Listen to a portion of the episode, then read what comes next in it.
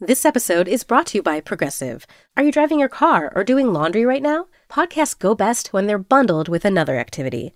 Like Progressive home and auto policies, they're best when they're bundled too. Having these two policies together makes insurance easier and could help you save. Customers who save by switching their home and car insurance to Progressive save nearly $800 on average. Quote a home and car bundle today at progressive.com. Progressive Casualty Insurance Company and Affiliates.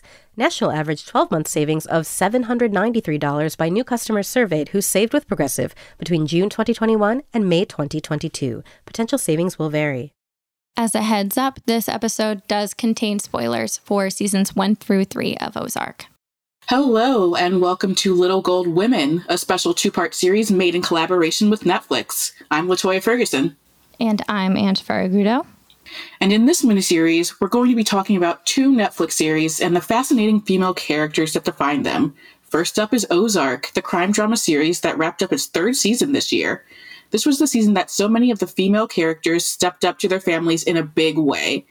And later on in this episode, Ang, you'll be talking to two of the series' biggest stars about that. That's right. I talked to Laura Linney, who plays Wendy Byrde, and Julia Garner, who plays Ruth Langmore, and who actually won an Emmy for that role last year.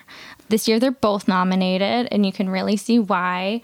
I think season three is really a showcase of how far these two are willing to kind of push their limits and really reckoning with the impact they have on the people around them and the people they care about. Plus, we get some new fun insults from Ruth, which I always appreciate.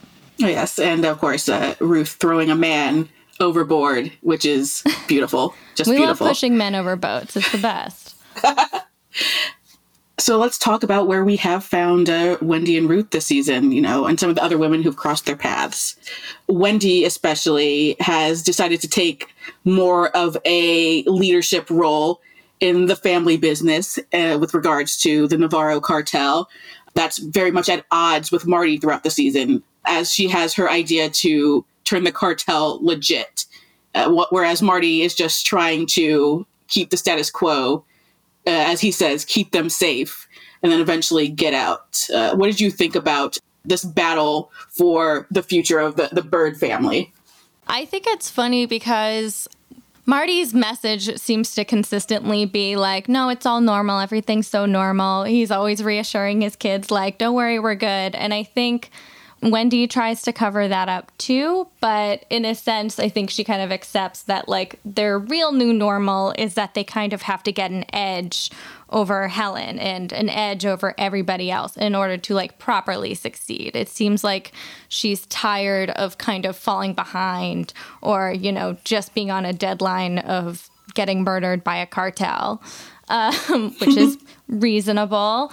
And I also really like my favorite dynamic this season might be between her and Helen because mm. you really start to see the similarities between the two and we really start to humanize Helen and see her as a mother and not just this terrifying lawyer that works for uh, Navarro.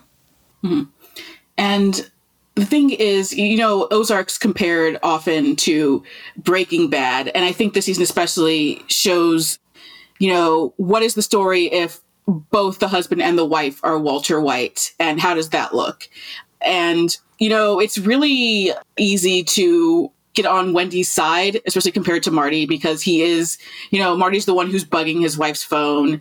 He's you know, ignoring Ruth when she's trying to do work at the casino. And then once she does the work, he's like, What were you doing? Well, he right. said, she said, Don't tell me this.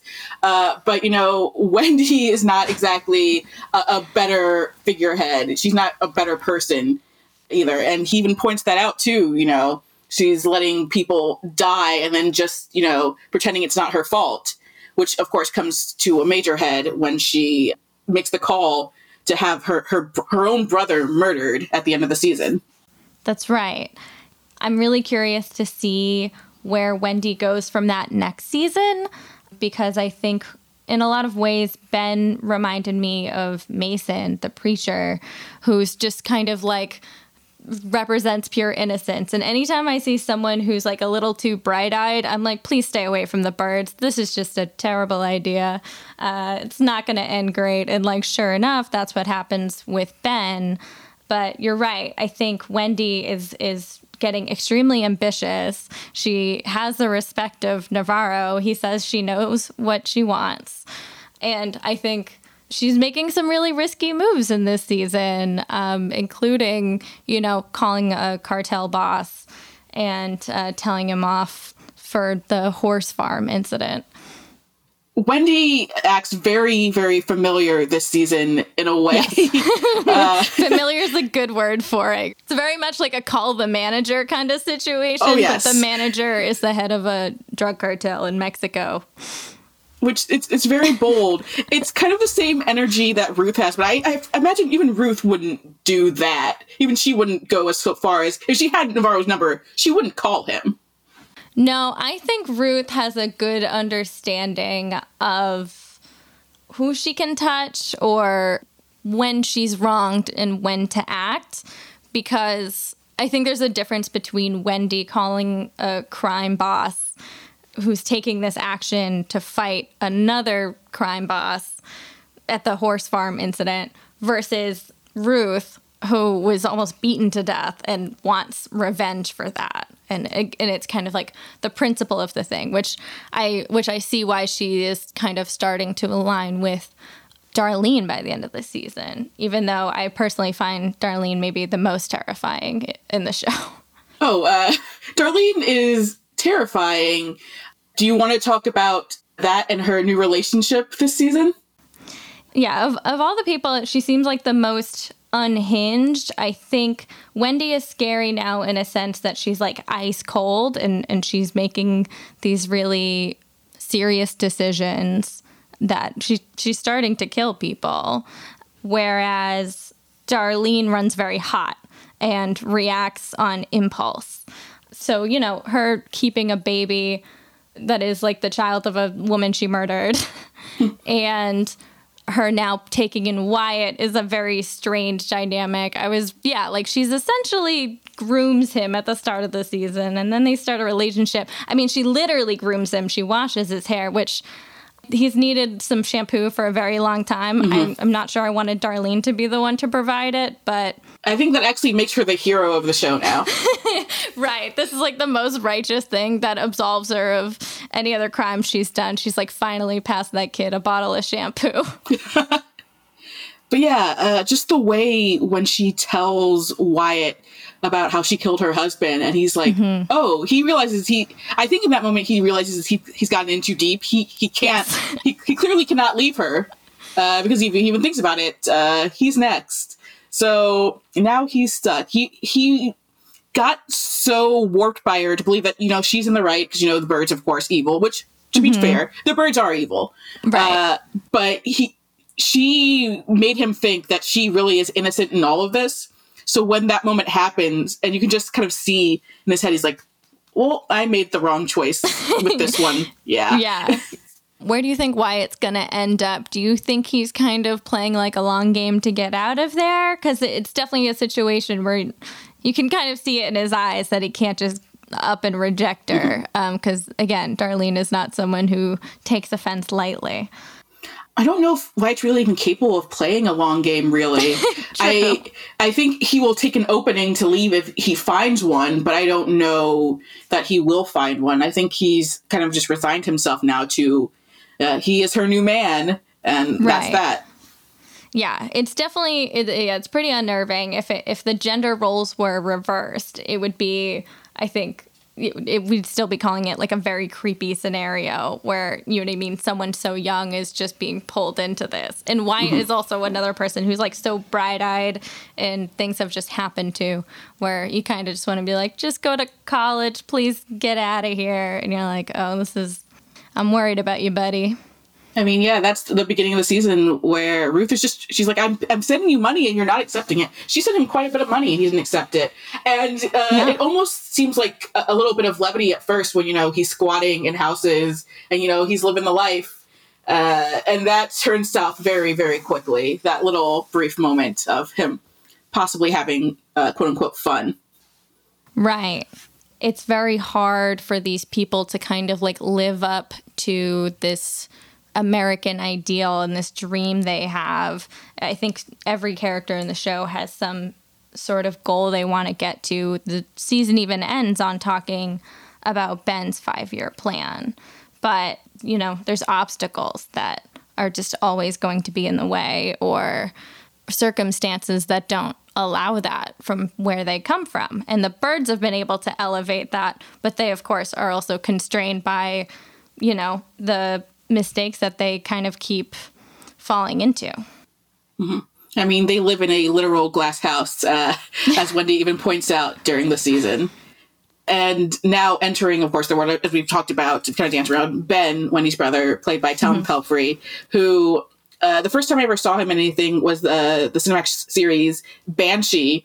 Uh, mm-hmm. And ever since then, I've always, every time I see him in something, I just, I worry about him way too much. And I'm just like, I just want you to be okay. So seeing him in Ozark, I had that feeling and it escalated with every episode. And um, it didn't happen for him. He did not end up okay. Partially because he entered their world, but it was one of those things where with the character, and when we learned about him, like he was always going to have kind of a terrible ending, it seems. Yes. Yeah, so he's brought up, I believe, in season one, where Wendy kind of hints that her brothers had troubles in the past and she's worrying about Jonah's future.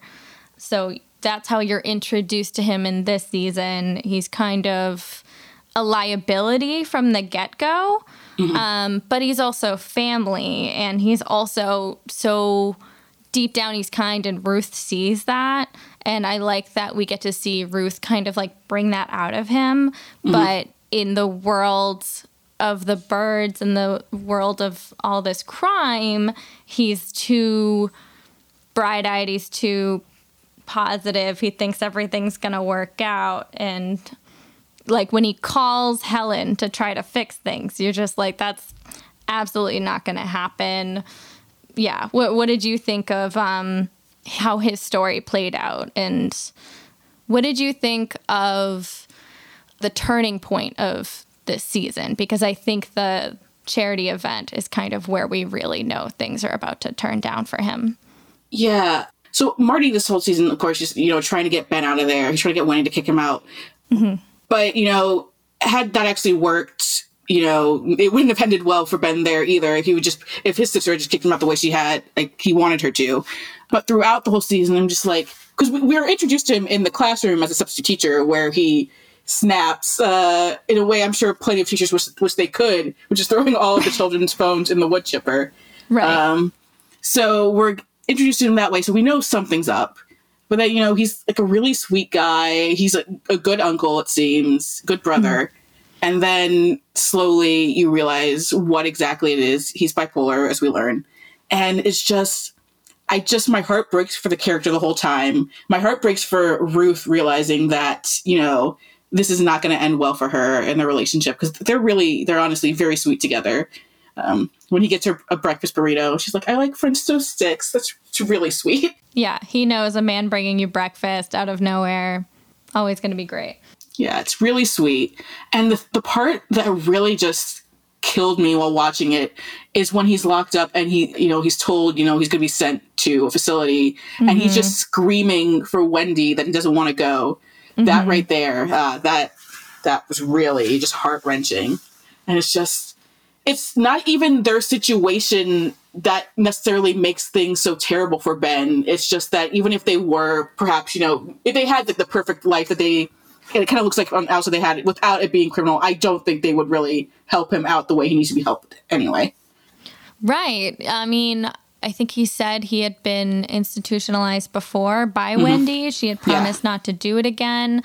I think, yeah, that scene is especially hard for Wendy and for him because you know those two have been there before. You know Wendy has been doing everything in her power to kind of prevent this from happening and then it happens anyway. And mm-hmm. something that also kind of really hurts is by the end of the season when she's arguing with Ruth is she says if you hadn't pulled him out, he was safe. If you hadn't pulled him out, then he would still be alive. He would still be there. And I think Wendy's trying to protect herself from the fact that if he had never come to them in Missouri in the first place, then he would still be safe. It it really it doesn't all, you know, fall on Ruth. Mm-hmm. Yeah. And Ruth, you know, she's she's getting this relationship with Ben. She's also uh, getting more responsibilities at the casino. Uh, I think, especially early this season, and uh, we have an example of it not working out, but I still think it could work. Uh, they show a lot of how she could take over for Marty and like run this whole operation herself. Of course, later it's like Marty's in Mexico and everything kind of goes insane. Right. But that was clearly a test uh, to figure that out. But I still think that if put in charge, uh, I think the season really proves that Ruth could do what she has to do. Yes, I'm kind of curious to see where she goes from here. It's tough. Yeah, I want I want her to like take over for Marty. I want her to kind of get on his level, but at the same time when she yells I quit and screams in Wendy's face and really finally gives her a talking to that like both of them need to hear, I'm like, please just get out of there. Like you really want that to happen. Mm-hmm. Love yourself, girl. Yeah, exactly. Love yourself. Get out of the drug cartel game. It's not good for you. Yeah. Of all the criminals on this show, uh, the one I'm rooting for most is Ruth, I would say. Oh, I think another probably I think one of the standout moments, and I think it was a very telling line from Wendy, is she says, like, we dragged you out of that trailer. Um, mm-hmm. And kind of like, you're welcome for kind of bringing you up and, you know, helping you as if she hasn't done anything herself. And this is like yeah. a handout from them. And Marty kind of did the same thing, I think, in the earlier seasons where, mm-hmm. you know, he felt like he was doing her a solid. And she was like, I did the work. I think it's really indicative of the total ego of mm-hmm. the Byrdes. Yeah, they're, they're two sides of the same coin. Right. Yeah. They think they're just like, well, you know, what we're doing is the right thing. And like, you're welcome for stepping in. And it's like, I'm not sure if you guys are helping that much. Mm. Because you guys seem to be messing up a lot of things, actually. Yeah, a little bit. Um, what was your favorite moment this season? I really do kind of love when Marty has been kidnapped to Mexico and they're just all freaking out and yelling at each other, trying to figure out where to go. It's just like, come on, guys. Like, I'm just thinking, you guys are just giving Marty more ammo for when he comes back, and all you do is prove that you really do need him. The thing about Marty is that it's so easy to just like him the most, but like, they're all kind of equal levels of terrible. Right. Uh, just his terrible has translated now into purchasing an arcade machine to play in the garage to ignore what's happening in the world. But I think I do think a lot of the season it just is a reminder. No, Wendy's a mess. Like when she goes to their old family house and decides mm. to destroy it, leaving a bunch of evidence. That's something that needs to be followed up on. By the way. Yeah. Again, uh, Wendy likes to think that she's like the rational person, like making all these smart decisions. And, you know, I think she keeps talking about her brother, like he's, she keeps saying he's sick, he's sick, and he acts on impulse. But we see like a lot of impulsive decisions from Wendy this yeah. season. And I'm curious if it will like really come back to bite her uh, in season four. I imagine it will, with Navarro getting even more invested in them. And uh, one thing about the season I really just love in general is that the REO Speedwagon bit came to fruition. Yes. I love that it was just like, well, I want REO Speedwagon to play. So, and then REO Speedwagon did play, and that was a central part of an episode, and that's just beautiful. Yeah, I'm really curious how that came to be and locking those guys in. I'm sure, yeah, I'm sure they were free. They had some time. I bet they love Ozark. Right now that we, of course, have spoken about this season and uh, how these characters have made it work so well, let's actually talk to the people behind it. And let's listen to Andrew's conversation with Laura Linney and Julia Garner. Well, first off, I want to congratulate you guys. You were recently nominated for Best Lead Actress, Laura, and Julia, you're nominated again for Best Supporting after your win last year.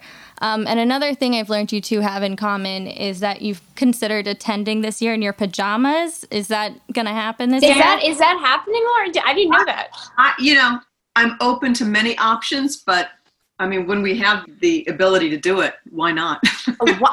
That's what I've been saying. I've been saying like this is the once in a lifetime opportunity where it's going to be socially acceptable to wear your pajamas at an award show.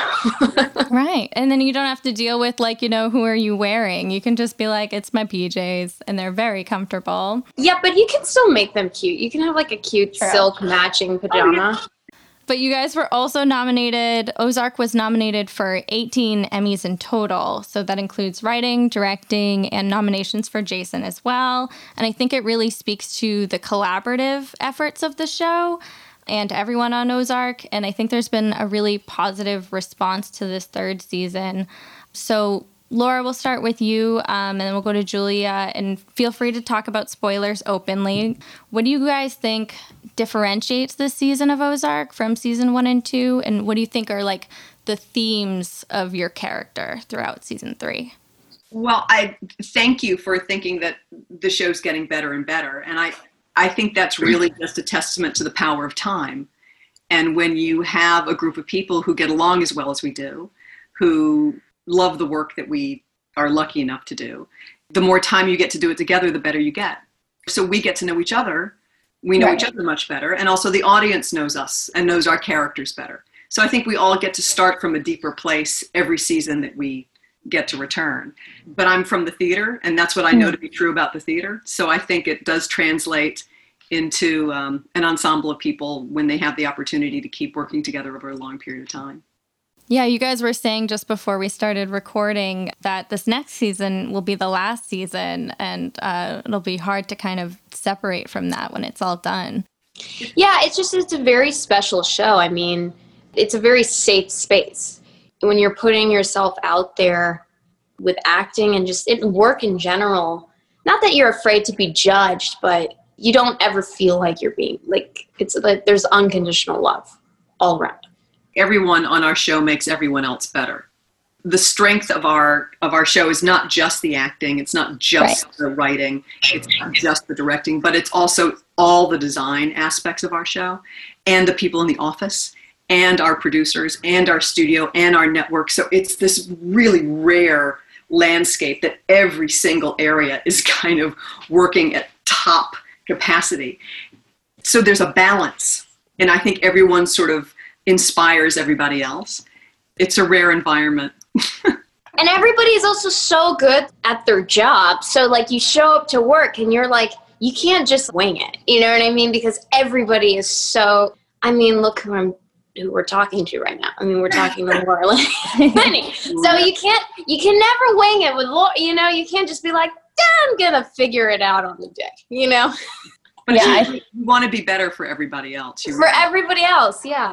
You know our production designer has worked really hard to create Yes. an environment and you want to make sure you don't waste the time on that set you know you know that the props person has found the exact right whatever it is cup to hold or Slot machine. yeah whatever it is, and you you just want to value everything that's around you What was it like having your costumes kind of be a little different this year, Julia? I know you talked about how you had like French nails, and I remember thinking like that seems like an odd choice for Ruth, um, and and that was a choice you made. Yeah, well, they're not just like French nails that are like eighty dollars for you know a Right. gel manicure. They're like press-on nails from Right. CVS. You know, and that's that's what she's. you know what I'm talking. She's trying to be something that she's not. I mean, that's the whole thing for the season. But she's pressing them on, and and um, in the beginning of the season, and then basically when there's a certain moment in the season where she's like okay with who she is and she's not a Byrde and she kind of takes them off. I know it sounds like kind of ridiculous, but those little details make a difference. I mean, even with my shoes, like even in season one, I remember having a fitting and I asked for like a wedged flip flop, you know, that you get at those pharmacies, like those styrofoam ones that are kind of just funny.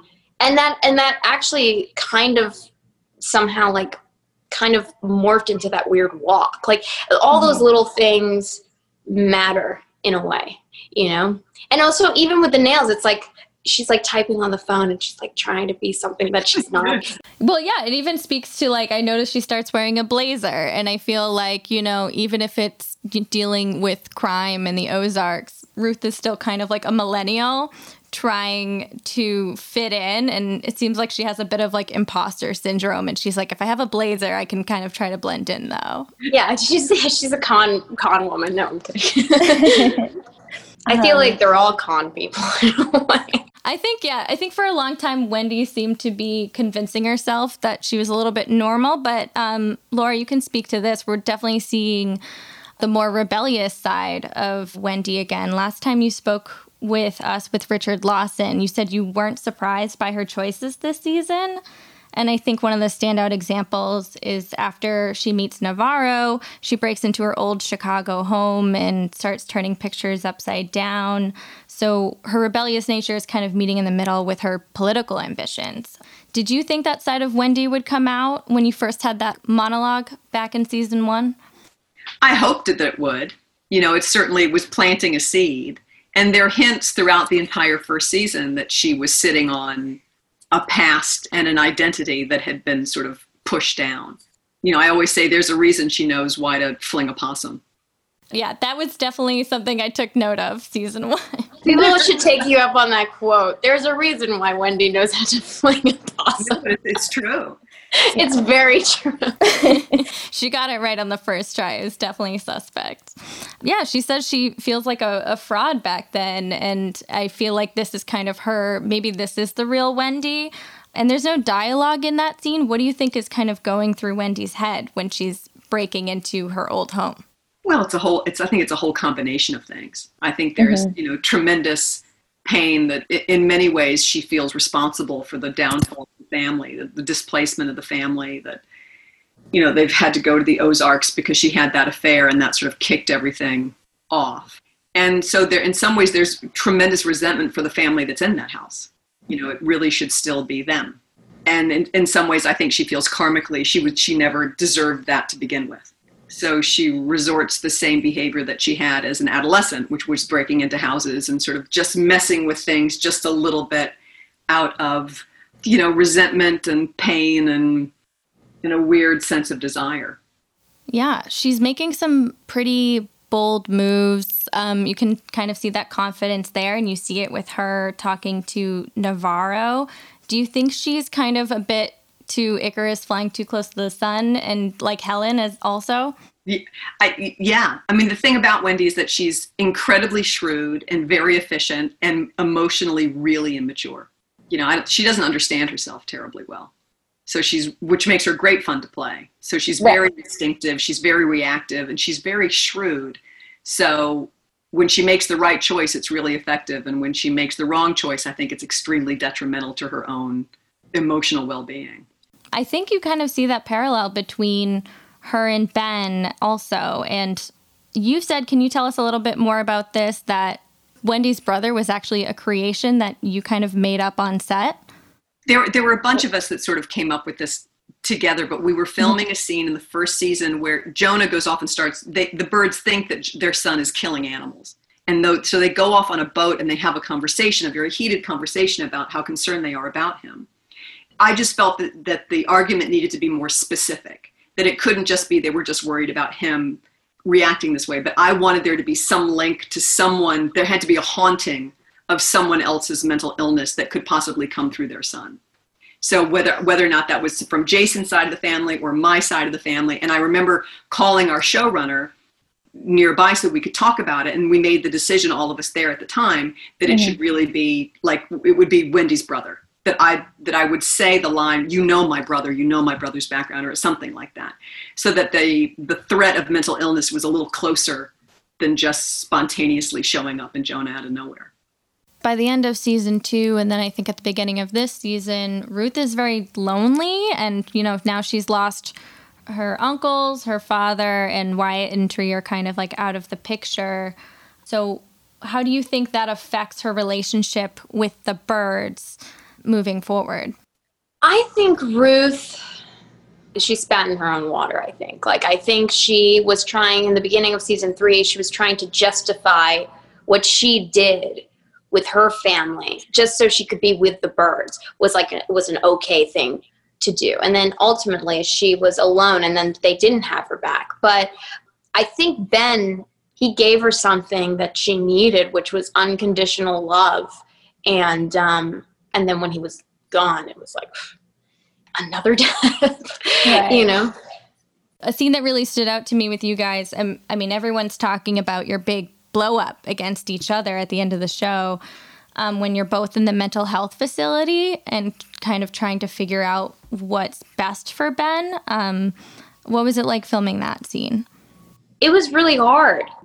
If I'm being really honest, I've actually I've had a family member that I've visited in, in a hospital before, and I was very self-aware of like what I was doing because I didn't want to say or do the wrong thing and even though it was scripted I still felt that. And that's what you actually feel when you are visiting someone who is in a horrible place. Like the worst that you don't want to say or even move the wrong it's it's very weird you're like so self-aware what you're doing mm-hmm.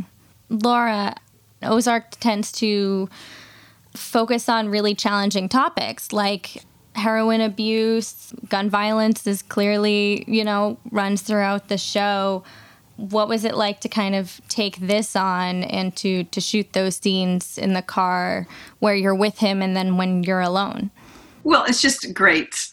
You know, it's it's the opportunity to really collaborate with another person. So Tom and I would, you know, spend a lot of time because a lot of that stuff comes in just how specific you are with the decisions that you've made about the relationship and the things that maybe you've been through together. So that there are references that you have about each other that you don't even have to vocalize. But just that you know there's imagery. You can look at someone as an adult and have an image of them as a six year old in your mind. You know little you do all that mm-hmm. sort of work so that then it's there for you on the day so more than anything it was just a great opportunity to work with a great actor you know to work with tom pelphrey and and craft all that stuff together so that you know when all that went down at the end of the series hopefully it would it would have an emotional impact on the audience. Do you think wendy really cares for ruth or was she kind of is, is it still just part of the strategy to keep her in the circle? What do you, what do you guys think about that? Yeah, I, I, you don't get hurt unless you unless you're invested. Mm. you know, if you don't care about someone, it doesn't hurt. No, it really doesn't. Underneath anger, there's pain. Yeah, pain comes from somewhere. Yeah. And I think they see a lot of each other in each other. They're they're more similar than they are different. Yeah, they both yeah. participated in the death of beloved family members they you know they they both want something better than what they came from. They both care deeply about the people they love. They understand the power of money. And they are both impulsive too. Very impulsive. They understand impulsive. the power of negotiation and being a player.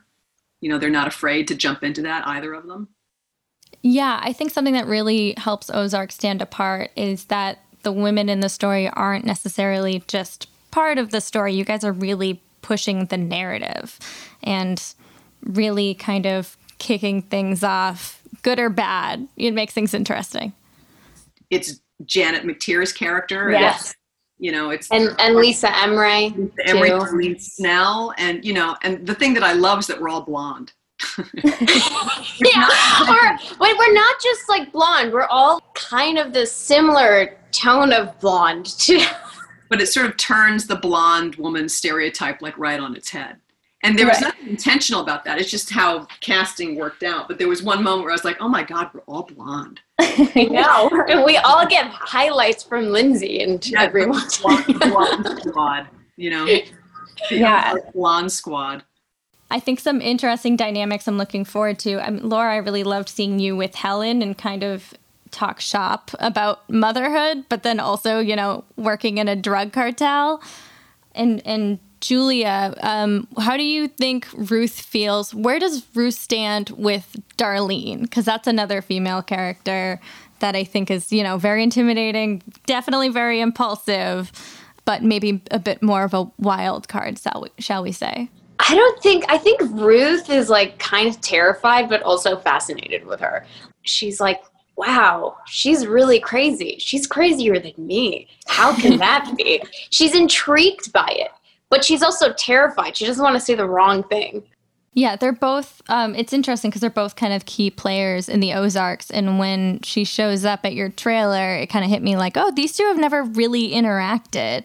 Are you excited to kind of see where that dynamic goes next season? I'm so excited. I mean, also Lisa Emery is like the nicest woman, and she's so good. So sweet. She's such She's a sweet so guy. sweet. She's Yeah. such a sweetheart, but and she's just such a great actress. So I'm super excited, and I feel like that whole storyline is going to be it's going to be really interesting, even with me and the Byrdes and being with Darlene. Well, I think that also speaks to the similarities your characters have. Like you said, Laura, like she says, Oh, yeah, I, I tripped once too. It's they both kind of have similar experiences. Can you imagine if Ruth and Wendy teamed up? Oh, I know. Everyone would be really in trouble. it would be bad combination. I, it's too bad, too. Uh, I was thinking, Laura, that Wendy can't go to therapy next season because I think she could really use it. But unfortunately, uh, Mary Louise Burke, she shouldn't have bought that McLaren. Another amazing woman. Those Yes. scenes were the like mm, some. Those scenes were some of my favorite scenes this season. And this Yeah. is where Alexa Fogel, who's our casting director, really like her contribution just shines when you see people like Mary Louise Burke, when you see Lisa Emery, when you see like who would have thought to cast Lisa Emery in that part? Right. It's it's just it's just great. She knows New York actors really well, and she understands that even though you have you might not have seen something from an actor, doesn't mean that they can't do it. There are a mm. lot of casting directors who will only cast off of what they've seen an actor do before, and they won't look outside the box. And Alexa, you know, I think is you know one of the reasons why she's so good is that she she knows that a really good actor can can do a lot. That their range is much larger than people give them credit for.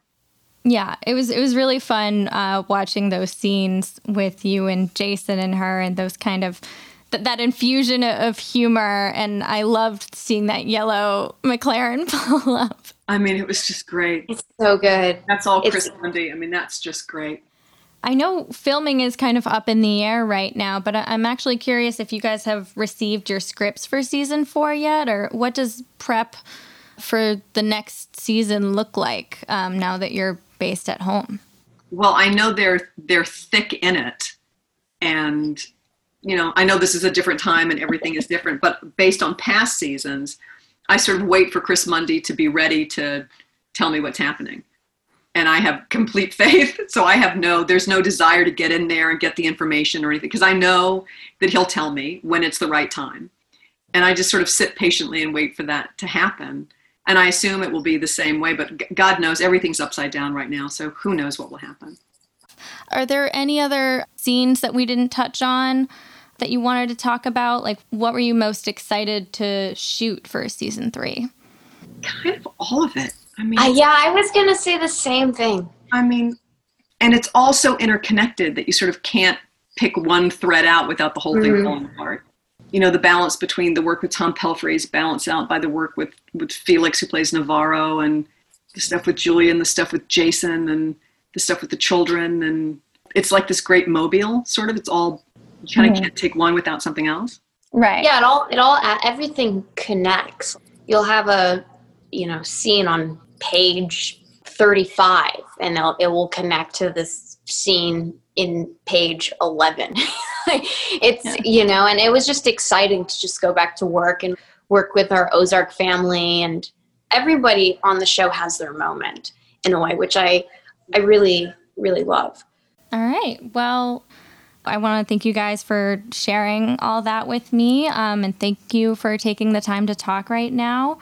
Stay safe. And uh, congrats again on season four and on your Emmy nominations. And I wish you two the best of luck.